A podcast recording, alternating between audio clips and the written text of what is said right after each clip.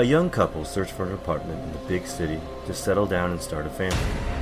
They find a cozy little place in New York, close to Broadway where the neighbors are friendly. They're more than willing to help the couple begin their dream of starting a family. The neighbors enlist doctors, they throw parties, prepare food, and then tidy up around the house. A seemingly pleasant situation. But beware of what lies behind the hallway closet door. You may feel safe in your modern New York apartment, but the devil is always watching. This is It Records. Good evening, all you creatures of the night, and welcome back to the It Records podcast. I am one of your hosts, Matt Johnson, and the other the other two are here as well. What if you're just like we're we're here by yourself? You're just like pretending to talk to us. Oh, And we weren't really here. the entire time I'm just. Would I make up your voices as well? Would I try to? because you're just that talented. Uh, no, they, people would be I able think to you tell. would do it, you would do it like auto tune. You just like oh, like make different pitches. hmm yeah. Okay, maybe I'll try that out. I wouldn't know where to start. Google. Yeah. I'll Bing it. I'll Bing auto tune. So this week, That's definitely something people say. just Bing it. We'll make it a thing. I say that at least all the time. I don't think I've honestly ever used Bing. I never have. If it still exists. Oh, it exists. So If I'm ever being something, it's because it's an accident. Like the page just, uh, you know, refreshes automatically. I never like do it on purpose. yeah, I feel like if you have a, a Microsoft computer, that when you log into the internet somewhere, and like you have to cut, It's bound to it happen. comes up automatically once you connect to the internet. Bing. Mm-hmm. Anyway, that's our soft plug for Microsoft and Bing on the podcast. Hope to get some advertising. Trying to get a little uh, cushion money Yep. there. Mm-hmm. Um, so this week on the podcast, we watched the 1968 film directed by Roman Polanski, Rosemary's Baby. Rosemary's Baby. Rosemary's Baby. You said that kind of. funny. Rosemary's Baby. yeah. Seven? Oh. Originally, the smallest apartment was a nine. They've been broken up into four, fives, and sixes. This room, for instance, it would make a lovely nursery. Oh, oh it's a wonderful apartment. I love Let's have a baby. Really? Congratulations. Minnie Castevet has a herbarium. I'm going to have her make a daily drink for you. You're pregnant.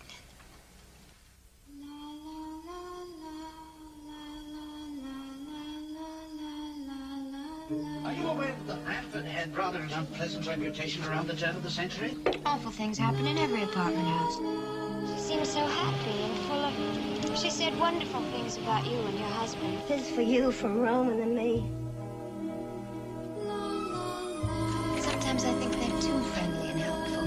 Guy, I have a pain. I'm so afraid the baby's gonna die. Rosemary, pain like that is a warning that something isn't right. They're not setting foot in this apartment ever again. What about what's fair to me? There are plots against people, aren't there? Well, there, there's one against me and my baby. So if you say anything more about witches or witchcraft, we'll be forced to take you to a mental hospital. I haven't slipped up that. Patches, Dave. He told the doctor to make sure that you got the room that was on his desk. Read what they do, Guy. They use blood in their rituals. Monsters. You're lying! You're lying! You're lying! What have you done to it?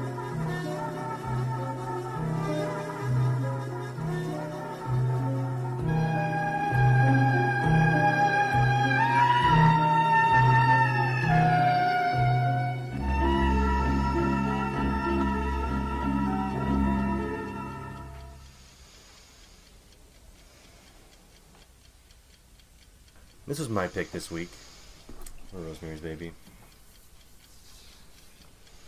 Is it a competition now? What? Based on our picks?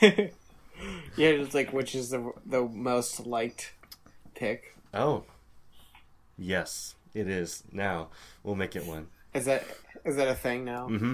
I honestly just thought of that just now. Just like Mm-hmm. Yeah. Well, I, I chose this one, as I mentioned to you guys, just because the last movie we did was Night of the Demon, which was you, Pete, right? Night of the Demon? yes, And I kind of wanted to do a, a similar occult one, uh, or spirituality one, but was just a little more modern. Which, as we said, is only 10 years after Night of the Demon came out. Rosemary's Baby. it is very different. It is. and it's based off the book by Ira Levin, I believe his name is, uh, of the same title, Rosemary's Baby. And it was produced by, do you guys have the company name? Is it Castle Productions? I want to say that sounds right. I know William Castle was one of the main producers. Yeah, that that always stuck out to me because he did uh, 13 Ghosts, House on Haunted Hill. He was known for like the B movie horrors in the 50s and the 60s. And he was really really jazzed about getting the rights for this this book. Yeah, you are correct. It's uh, William Castle Productions. Okay, that's what I thought. Which I read that he got the rights for this film even before the book was published. Like he knew, like uh, he had, was talking with Ira Levin because he had made several books before um, that were movies. I'm drawing a blank on them right now. I should know that, but he wanted to make the next one. Yeah, and it seems like um, the movie is a pre- like about as close as it gets in terms of uh, film adaptation from the book. Uh, I read that dialogue, color schemes, clothing, it's all like identical to the book. Yeah, that's what I was reading. It was very close. Like even the author was, uh, uh, what's the word? He was he was proud that it was very almost identical to what his work was. It was the closest mm-hmm. adaptation that he's had of any of his books. Yeah.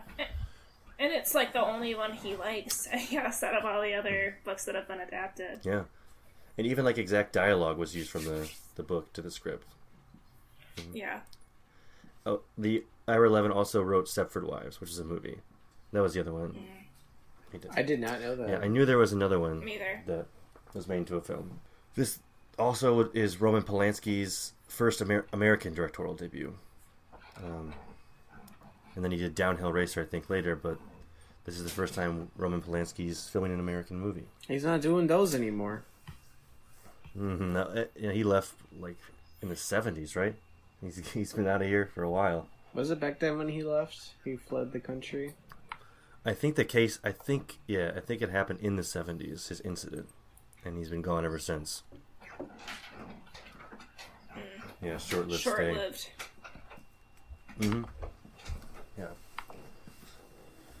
So, After Chinatown. Sorry to interrupt. after Chinatown, when did Chinatown come out? Chinatown was seventy four. I think, and I don't know the year, I think that's right before he left. I think 76, I wanted to say. Because the Tenant Is when- comes out in seventy six, and and I believe that is not an American movie. I think that's French. Yes, um, it is. And I think, what about Repulsion? That's his, that's before Rosemary's Baby. I thought. That's before? Okay. Yeah, it's that- sixty five. 65. Which those are all part of a trilogy that he did. Yeah. or a, a loose trilogy. yeah, a loose trilogy. hmm Repulsion, t- the Tenets, and Rosemary's Baby about like the horrors of Urban. you know urban dwellings. Yeah, hmm apartment living. Yeah, I guess that made this movie kind of stand out, right? Because usually, you know, horror movies take place in rural settings. You know, it's not very often that. And this is in the middle of New York City, so it's called urban horror, I believe. Yeah, that's what I was reading. Is it like took the gothic elements that you found in like old books, you know, in the castles and stuff that might be on isolated rural areas somewhere, and brought it into like a city, into crowded areas where you know the horrors are now here, present in these populated areas too. So it gets credit for that. Yeah, I can't think of anything before this that kind of like takes a uh, stab at like urban living and horror movies. Like it's pretty much the the earliest cases of it, and it's even not that popular, but you still see it popping every now and again. Like how the Babadook was like, you know, you feel super isolated. She was like in a city. Yeah. Mm-hmm. Yeah, definitely. Yeah, I think they did a good job of that, like making it feel like really claustrophobic a little bit. I mean, because Rosemary never really. There's a few scenes where she's leaving the apartment complex, but for the most part, she's in that home Yeah, the whole time. In that giant ass apartment. Yeah, Yeah. she's spec- Yeah. which I would get because it's pretty dope. It's a pretty awesome apartment. Well, those are actually it's filmed at the Dakota in New York, which is where John Lennon lived, oh, really? and and, and was killed. Yeah, at the Dakota apar- at those apartments oh. mm-hmm. I thought he died on the street. of going into his apartment. Oh, okay. Yeah, yeah, mm-hmm. yeah, at his apartment complex. So that's where they filmed it. But that was before he lived there. right? This movie, yeah, I don't think he was living. Uh, sixty-eight, he might have been. I'm not sure when he moved in, but he was in America in '68. Yeah, because Yeah. he The big- died in. s- Two. I don't even remember when he died. Eight, I believe it's it's definitely 1980. Is it 80? October. No, it's like December 9th, I think. That might be his birthday. Like October 9th is when he died. It's one of those two. I get him flip flop, but I was 1980 is the year. I was like, you should know, Matt. yeah, You- 1980. You're obsessed with John Lennon. Yeah. Mm-hmm. Yes, that's where this takes place. Bramford Apartments. Well, that's the fictional apartments, Bramford. Which I, I guess if we can go into the plot, but I, I would echo kind of the horror significance we were talking about. They did the urban horror and the dwellings. They took it from the rural area. Is I think this film did a good job of really, and it's a credit to the book, but the movie did it as well, talking to the culture of the time in the '60s like kind of echoing what was going on within this film. I think that works well. A lot of film, um, even like Jordan Peele did that and Get Out, like a social critique of like racism on now in, in a horror movie. That kind of did that in Rosemary's Baby and for the '60s, the countercultural movement. or like early George Romero movies, how there's a lot of social commentary Mm-hmm. with like yeah. Night of the Living Dead and Martin, and I think there's the Crazies also tried doing that. Mm-hmm. Yeah, definitely. And like Night of the Living Dead, it has a lot of the similar. Because that was what sixty. Is that a year before this? Was that a year before this? It seems so much older because it's in black and white. right. It's black and white, yeah. But yeah, I think with this one, Which hit- is an unreleased episode from us. yeah, those are still in the archives that we can we can bring out. Uh, It'll be like a full hour and a half long episode. oh my god, Night of the Living Dead is 68. It's the same year. Same year. There you go. So I think they yeah they echoed a lot of the same countercultural movements. Like um, more with Rosemary's Baby, I think it was more of the the women's movement with Yeah. Rosemary being the lead, and there was some, and at a larger scale, sort of just the generational shift. I think Guy Woodhouse and Rosemary are the younger '60s generation compared to the elders, which is the Cassavetes, and they're seen as like the World War II generation and you can definitely see the different dynamics between those two. It seems like a very Shakespearean name. The Cassavetes, Yeah, like something from Romeo and Juliet. Uh-huh, yeah, yeah. I, I, I kept wanting to, wanting to call them the Cassavetes because that's Guy John Cassavetes is Guy Woodhouse. Yeah, so that was Same. tough for my brain to really comprehend. It's like basically the same. I honestly forgot that their name was the Cassavetes until like I, I like was like watched a like an analysis video of the of Rosemary's Baby before we started recording to kind of like get a refresher on things. yeah, mhm. And I was like, oh yeah, I like legit forgot that was their name. I just remember them as the ridiculous old couple that is cartoonish, almost. yeah, that wear too much makeup. yeah. hmm I guess we've we've kind of talked about the elements of it, but is there any scenes I guess that particularly stood out to you that, or we should mention if you people who haven't seen Rosemary's Baby? It's a, like a two and a half hour film, little under, so it goes on for a little while, but I'm not gonna. Say, I think I don't really have uh like ones that stand out, but I think it's really good at like just like having really creepy atmosphere throughout the whole time Mhm. until like the end. So it just like really makes it like kind of builds a sense of terror in a really good way. Cause uh, you really only see stuff from like Mia Farrow's character's point of view. Yeah. Like everything that she's seeing, you're kind of seeing, and like, and it's just like only around her. Like we only follow her. Is like what it seems like. I can't think of this yeah, an instance where it's not. There's like a scene that doesn't revolve around her. I, I believe you're right. It's always think she's in the shot, and it's from yeah her POV. And I was gonna say, uh, just finish up the thought that like, so like we kind of we're just like everything that she knows we know, and she's just like a scared pregnant lady. And I almost feel like a scared pregnant lady when I'm watching this movie. Yeah. yeah. I think it does a great job of that. You said like building the atmosphere because Ira Levin was quoted as saying the the greatest parts about like writing horror is is everything leading up to it. It's not the horror, it's everything before it, not after. That kind of makes it what's terrifying and what's scary. And I think Polanski being faithful to the novel did that in the first, you know, like 2 hours of this film is really make you feel claustrophobic, make you feel paranoid, like Mia Farrow is. Like I felt, I really felt paranoid for her, especially when she started to like feel sick, and like she looked pale. Like I kind of like, it really made me feel like off and ill for her. And we're with her, so we're kind of confused and lost the whole time. Like, it just seems like everybody's kind of against her, or like, like even Guy Woodhouse, her her husband, is just like, oh, that's an ugly haircut. Oh, just take your vitamins. and it's like everybody's coming down on her the whole time. Mm-hmm. I was so shocked by like some of his responses. I was like, I was like, oh my god. Mm-hmm. He was so dismissive. He just like I was shocked by how dismiss- dismissive he was by the way he brushed her off. It's like, yo, you're supposed to be her husband. Like you don't even like.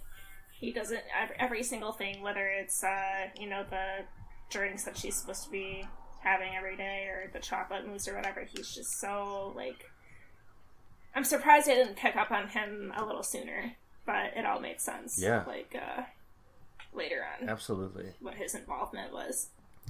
And I, I also think that's something that they were trying to do at the same time with the social issues and the gender specifically with the women's role in the 60s is like we we know as the viewer that something's going on like we feel like something supernatural is going on but if you just like watch the scenes as they tran- transgress it just seems like she wants to be I don't she wants to be herself and like gets the new haircut, wants to make this her home and the the Cassavetes and Guy Woodhouse are like, No, don't do that, like conform to what we're doing. You're gonna be a mother soon, like just stay in that role. I'm gonna go out and be the studio actor.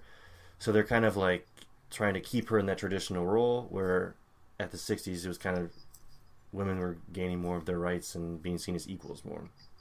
So I think if you don't know the super supernatural elements there, where she's you know going to be the mother of Satan, um, spoiler alert, uh, mother of s- yeah, To this day, years later. oh, oh yeah, FYI, 1968, June 12th. That's when Rosemary's Babies came out. So it's been 50 years.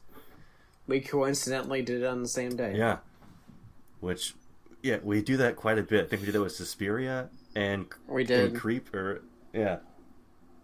Was it Creep as well? I think it was like not as long of one. Like Suspiria was like thirty. Or, I think Suspiria was like forty years. Fifty years is Rosemary's Baby. I think like Creep was Yeah. like the second year or something like that. It was like three years or whatever. Yeah. Mhm. Yeah. But that's funny, like, because like it always happens when we like delay something for a real long time, and like, oh yeah, like, FYI, uh, this movie came out fifty years ago. I'm like, what? yeah. It was Mhm. like just totally meant to be. It's like, and it never no, you know what? I don't feel like recording today. I'm gonna wait until the exact moment it was released, Yeah, down to the minute. Mm-hmm. really paid tribute to it. Really paid tribute to Rosemary's This makes a Baby. lot more sense. so, you guys, I had a question. Um, the Castevets had a girl named Terry living with them, right? Um, and who Rosemary briefly encounters toward the beginning of the movie, and then, um, not long after, it's you know they find out that Terry uh, killed herself jumping off their uh, out of their window on like seven floors up or something. Um, but does it ever really explain like why exactly she did that, or did I miss something? My th- and I'm, I'm guessing she knew, you know, what they were all my, about. my thoughts but- on it are, and I don't know if it's explained in the book more, is that she was wearing that necklace with the tannis root in, which is the tannis root is, it's like the devil's pepper. It said it's what they use in the satanic rituals. Um, anyway, Terry was her name. She's wearing the necklace, and she shows it to her. And I think she figured out because she's living with the Castevets that they're this satanic cult, and that maybe she's gonna be the bearer of Satan's offspring. They wanted her to be it. I, I'm thinking, and she got wise to it, and then decided that she'd rather die than be the mother of the Antichrist. Is my guess because then they gave that necklace to Rosemary after she passed, and Rosemary notices that, and we see that scene where she's kind of thrown off. But that's my guess as to why she didn't. Yeah, that would make a lot of sense. Why, why, why, why accept the necklace when she knows knows that the woman who killed, like she saw, she saw the dead body. You're like She saw the the dead last body. Oh, there's that Yeah, necklace? That's true. I wanted you to have it. You know what? Maybe not. There's probably some blood in there still. Maybe that's why it smells funny. You know. Yeah. She I didn't guess- jump off a fucking building. Yeah. I guess she just felt awkward in the moment, and so she took it. But she is wearing it later, correct? Yeah. Throughout the she film. is. Yeah. Yeah. Mm-hmm. Yeah. Yeah, those people are kind of pushy, especially Oh, yeah. the wife, Minnie. Very. But I guess she's I just probably like would feel like I couldn't say no her either. character's just kind of a pushover anyways. Like Mhm. it kind of seems like you guys have been Mm. saying that anyways. Yeah. hmm They're just trying to make her conform to well Satanism, essentially. but we don't know that until the end. When that when that was revealed, when I first saw it, I was like It's really suspected. shocked. Mhm. I had like I honestly had no idea that was coming, which I thought was pretty cool. I agree. I, I think because I think it does a good job of like, you do feel like something's eerie or something's going on, just because you're from uh, Rosemary's point of view and how they're like treating her. You just feel like they're in on something, but I don't think you're thinking cult. The only real instances we get of that is during the dream sequence when she was drugged and it looks like she's being raped by Satan, but we we think she's sleeping or like having a nightmare and we don't really know if that's real or not. She says this isn't a dream, this is real, but I don't know if we're supposed to like fully believe her because it's so supernatural compared to the rest of the film. Yeah, like it's really it's really like juxtaposed, Right. and you're just like, what's going on? Mm-hmm. And it is only from her point of view the entire movie, so yeah, that's also another element. and then when she wakes up, she has like scratches. You're like, wait, what the fuck? Yeah, that scene afterwards is like that was my my uh my response because he's like, "Oh, sorry, don't worry, I clipped him. Uh, I had some hangnails. No need to worry." She's like, "But I was asleep." He's like, "Oh, it was kind of fun in a necrophilia way." And I was like, "That's weird, dude. Yeah. That's that's weird." I didn't. That's when you know like Did- something is off Yeah. with dude. didn't want to miss baby day. Isn't that what he said? Yes, that was it. Yeah, going to miss baby day, so you know, I I did And it. I'm like, What? I'm like, that's really fucked up. Yeah. Wow, I think not because cool. like, I I th- I don't know if it's during this time. I'm not sure, but like, there was like a time in America where like a husband like, it was like basically legal to rape his own wife. yeah. Like that. Like that. That didn't exist. Yeah, no, absolutely, and I think what this film again with that countercultural movement is trying like Guy Woodhouse and the Satanists are the are supposed to represent like the traditional society. Um, not that society is the devil, but like just that their conformity, and she's like the changing woman, and what was I gonna say? Oh yeah, definitely during this time, that was all happening. What you're talking about, that it, it shouldn't be okay for a guy to just rape his wife. That shouldn't be okay. It was happening in the '60s. Like Roe versus Wade was happening. That was '70s, I guess, but like birth control was happening in the '60s. A lot of, lot of stuff. A lot of stuff happened in the '60s. Yeah, a lot of stuff did. Too many count. Too many to count. Yeah. Would you say that this movie is like really progressive or really conservative? You mean like in the themes of the movie, like what we see as for the characters? Yes. Or yeah. Um I I could see both ways. I see some people Yeah. I've read who are like Rosemary's really like a pushover and she's really reserved and it's kind of offensive to like, you know, I, just that in itself. But I mean, I guess I'm looking at it at a subtextual level. I, I was looking at it from the countercultural of the times. Is like she's trying to be different, and they're the society, which is would be the conservative aspect of it. She's trying to be different, and they're mm-hmm. trying to keep her in that role. Which in the end, she does stay in that role, which it could be seen as conservative. She does Yeah. take the mothering role at the end. And she is. She did say shit. She was raised Catholic, which I think kind of goes like with the religious guilt and conservatism that is shown in the movie. hmm Because it has like both. Because like in like how you said like it's like offensive that she's such a pushover, but like also just there's people that are just pushovers now even. So it's not like that's anything that has changed. Mhm. Like maybe some people would stand up, but there's also people that don't. Sure. Just a personality on the trait. person.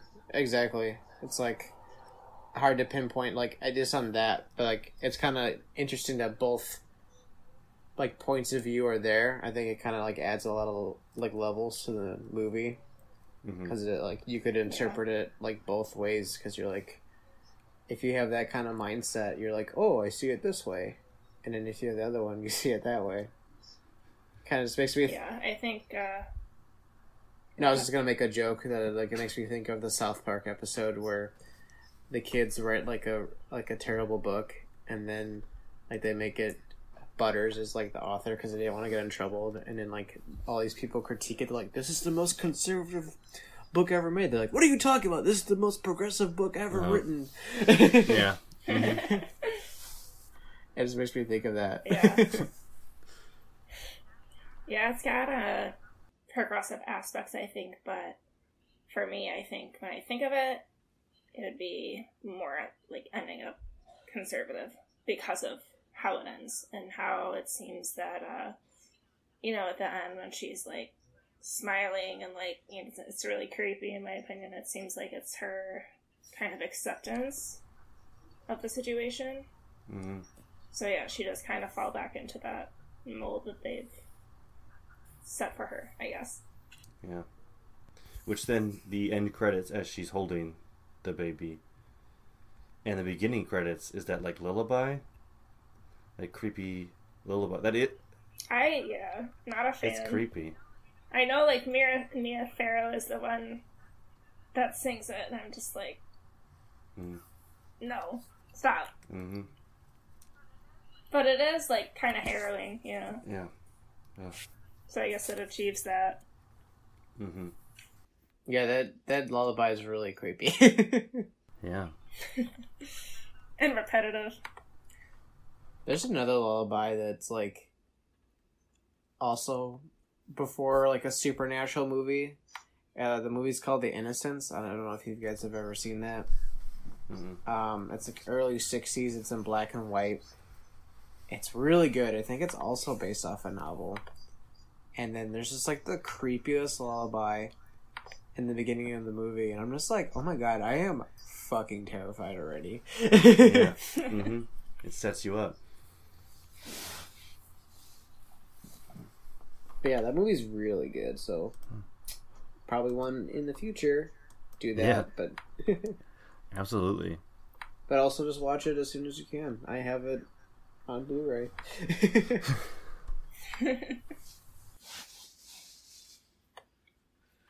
Did anyone uh, pick up on the fact that the baby was born June 1966? Yeah.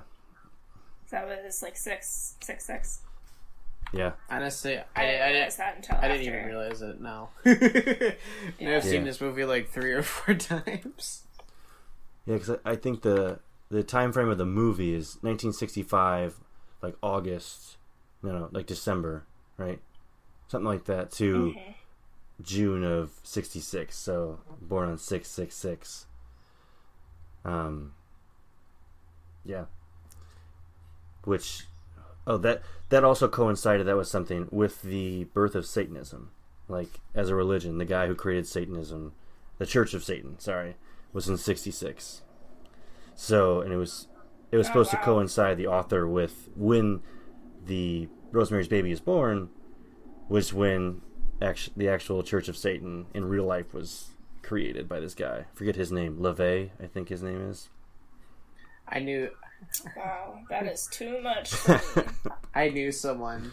I used to work with them that they claimed to be a Satanist, and I was like, okay. Mm-hmm. like I just didn't. I didn't believe her. like she Yeah. said a lot. She said a lot of things.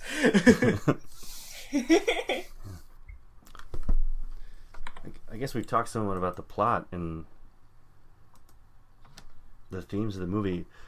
Anybody have any backstory trivia or? I mean, this is this is the fiftieth fiftieth anniversary. It's. I think it's without say it's always on the list of like top ten horror movies or films you have to see. The '68 version.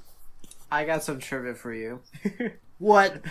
Fire away. From my own personal viewing experience, I watched the last time I actually watched this movie. I watched half of it, and let's just say I was on a type of drug. I'm not gonna say which one, and it really, really amplified the fucking experience. Where I was beyond terrified of just the wallpaper. And then mm. I was like, man, this movie's fucked up. Like, I was just like thinking to myself the whole time because I like knew everything that was happening in the movie because I've seen it already, and I was just like thinking I've had it, and I was like, oh my god, I'm so scared. Yeah. Mm-hmm. And then like I was like, I gotta go home. Like I was at my friend's house. I was at my friend's basement. I was like, I gotta go home. I can't watch this movie anymore. Oh, that's good. That's some great trivia. On the heels of that, um, I read that for like casting Jack Nicholson was the an option initially, but um, I think Roman Polanski nixed him because he thought that his appearance was like slightly like quote too like sinister. I thought that was interesting. I don't think I could see Jack Nicholson in that role, to be honest. Yeah. It think seems John- like it, it reminded me a little bit of like what's his name from The Shining, where he's a writer. But it's from his point of view. I think Jack Jack Terrence or whatever. Jack Torrance, yeah. hmm Torrance, there we yeah. go. Yeah. Yeah, but it, it's from his point of view, and I think if he was Guy Woodhouse, it would he he, he would have yeah he would have been too sinister, as you said. Like he would have been like, oh yeah, this guy's in on something. this guy, he's evil, like right. Right, like right away. But I think This dude, uh, this dude's the devil, right? I, I think John Cassavetes, is. uh, it's more subtle with him, at least, you know, until more is revealed. But yeah, I kind of thought, you know, yeah, he he's a very good guys. he's a very st- stereotypical man of the 60s i feel like so it's like kind of hard to pinpoint it more like oh he's he's a piece of shit because uh he wants more acting roles basically he just sold his wife just so he could get more money yeah. because uh, Exactly. he's he's just uh, an asshole Mm-hmm. Sold his soul. yeah it's true he did that too right Yeah. Yeah, there were no limits for uh, Guy Woodhouse. Well, his name is Guy, so that's a, I a know first. that's like you know. I was really disappointed when they like when I figured that out because I don't usually remember characters' names in movies that I watch, but it's kind of hard to forget that one. yeah. Or I, just I- like. be- no, go ahead, Matt. I was gonna say something dumb. I just read that John uh, John Cassavetes was like really liked improvising in his scenes and like did not get along with Roman Polanski based on how scripted and framed that Roman Polanski had this film. Because if you notice, a lot of the shots are long shots where they don't cut and they kind of follow Mhm. people or they hold it there, um, which I thought was really good. I thought it gave you like a good sense of like a layout of the apartment, like like in real time, which is good. So there was not a lot of room for John Cassavetes to work, and Polanski really reeled them back, and they didn't get along really well because of that. I feel like this movie doesn't really call for like improvisation. Like I don't know, like it's not like like even like or comedy where like there's a little mo- room for it. Even then, I feel like mm. I don't know. This is how I feel personally. Is that improv is usually inferior to like more to like more like something that's mm. like has like a process because it kind of like you get to mm. fine tune it a little bit more. Yeah, and I agree with that.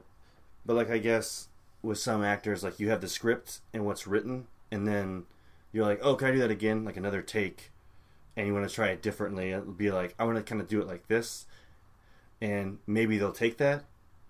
Like some some improvised scenes get kept, but are like the same line, just differently. Yeah, that's and, fair. and and I think Polanski was like, no, no, no, this is how the book dialogue is written. Do it like the book. Yeah. Don't veer from the book.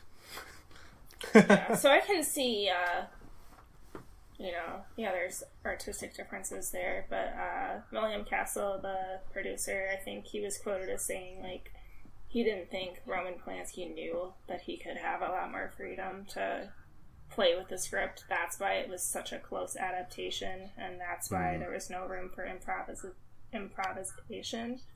Um, so yeah, that all kind of makes sense when I read that. I was like, oh, okay. So yeah. Yeah, Yeah, that makes sense.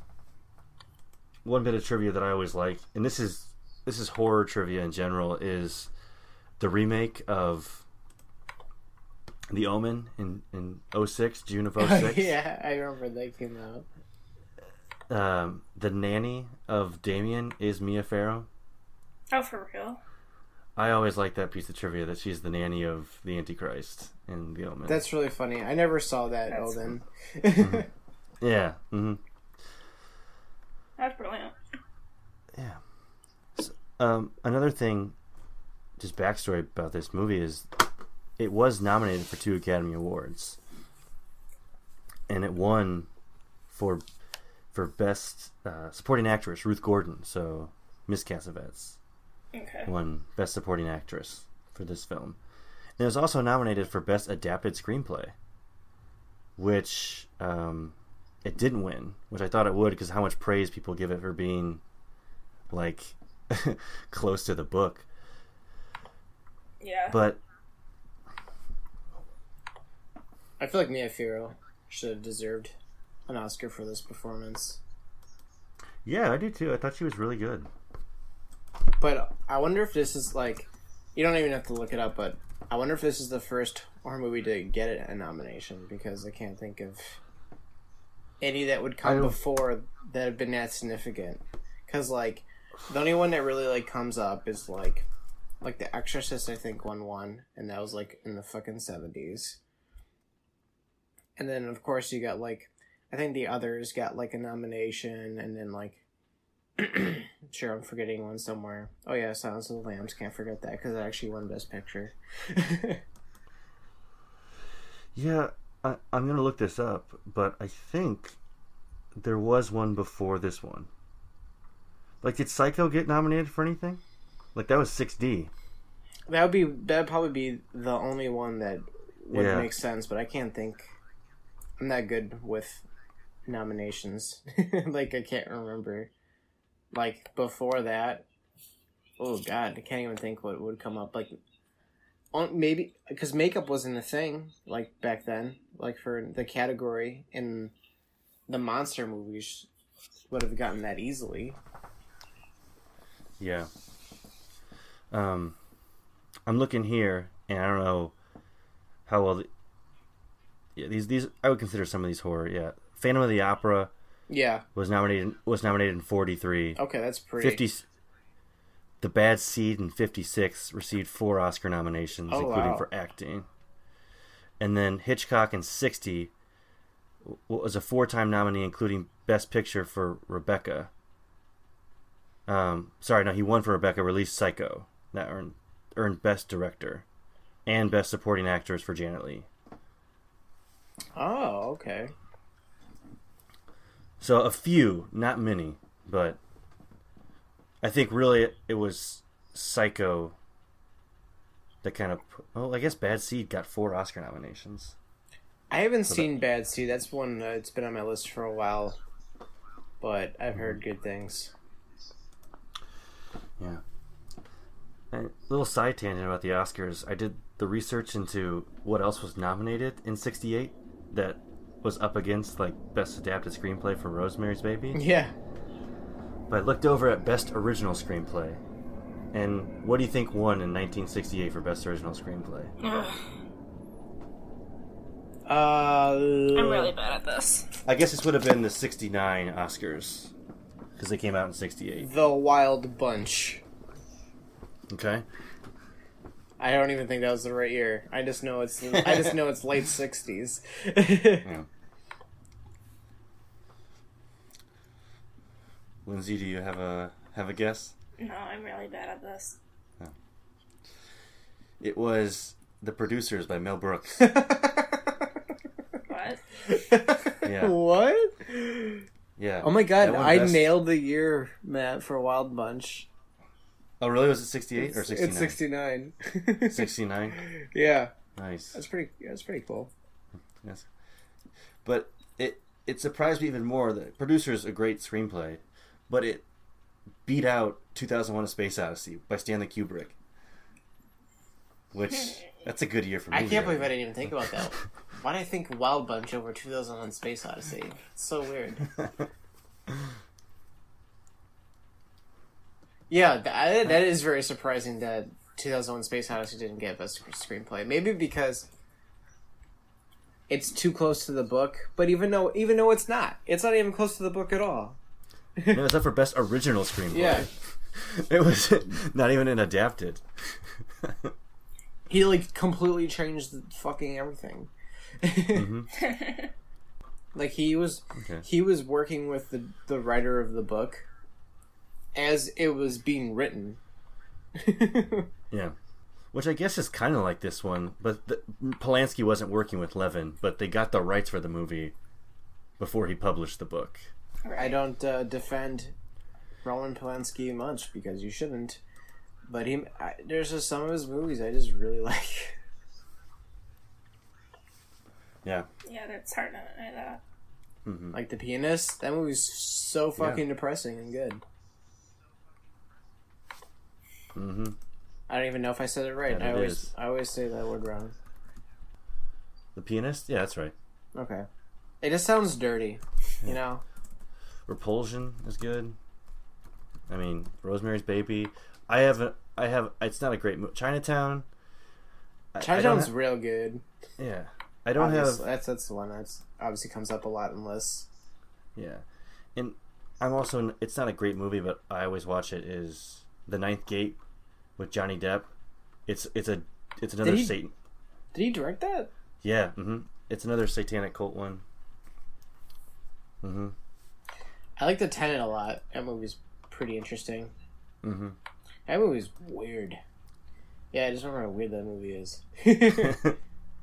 I think it's safe to say as well, with this movie being you know on the top 100 movies you need to see, regarded as a classic horror film, it was a success at the box office.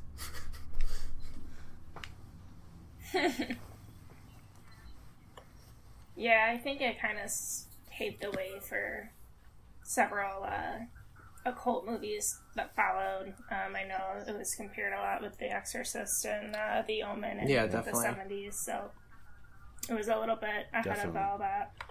And even we were talking about before the podcast, uh, Hereditary that's coming out. The director said Rosemary's Baby influenced uh, that film, and Jordan Peele said with Get Out that he took influence from Rosemary's Baby. Oh, I didn't even know that. hmm Yeah. Yeah. like the ideas of you know, it, it kind of has that same vibe of you know, it seems like a normal setting Yeah. of like this this family, and there's an outsider coming into it. And you don't know what's really going on until the end, where like a kind of a cult scenario is yeah, revealed. that's true. I didn't even think about that. Mm-hmm. Yeah. Interesting. Behold, the coagula. I was always thrown off by that ref- when they said that. Yeah, same. But anyways, Lindsay, Wait. defend or destroy. Um, definitely defend through and through. Um, I've never seen this movie before. I'm sure it's shocking to you guys. Um, I think it's like one of the best movies that we've watched since I've been on the podcast. Um, yeah, that's a Like- bold statement, but I'm going to stand by it.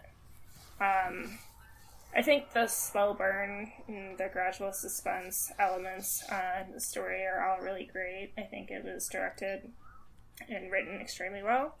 Um, you know, the occult aspects I found really disturbing. It stayed with me for quite a while after watching, and I felt super uncomfortable, but not so much that I'm not going to watch it again. Um, so, because there's a distinct difference between uh, those that um, between that, but um, yeah, I definitely uh, would watch it again, one hundred percent. Nice. What about y'all? I'll, I'll, I'll echo a defend, major defend, and for several of the reasons I mentioned prior, where it does a great job of building that atmosphere, and it was, you know, it brought the gothic horror to an urban setting. It's regarded as one of the, the more modern horror films where it took things from the rural area or the monster era and turned things into everyday living in New York. And I also enjoyed it for the ideas of it. It used a social critique same way you know Get Out does is it, it's like what's going on at the time and really make that the metaphor for the movie. That's the supernatural terror. Yes, there's a satanic cult, but also it's really looking at um, her role in society, and she becomes the mother and she conforms. That's what she's supposed to be. But it's not. It's not really. You don't see a ritual really. It's kind of you know you're building up the suspense in your head, and I fully defend Rosemary's Baby. Y'all should watch it if you haven't. You know, y'all saying y'all now? Yeah. I Isn't don't think it Western is. Yeah, Pete. Not where I'm from. mm-hmm. I don't even know what accent I was trying to do Yeah. there. Yeah. so, Pete, are you gonna destroy it, or are we we gonna have a Yeah, uh, you- outlier? you know, I'm not gonna just. I've seen this movie like four or five times. I just, I don't watch a movie four or five times if I want to destroy it. To I hate destroy it so much. I just want to keep watching it. I hate it so much; it's irresistible.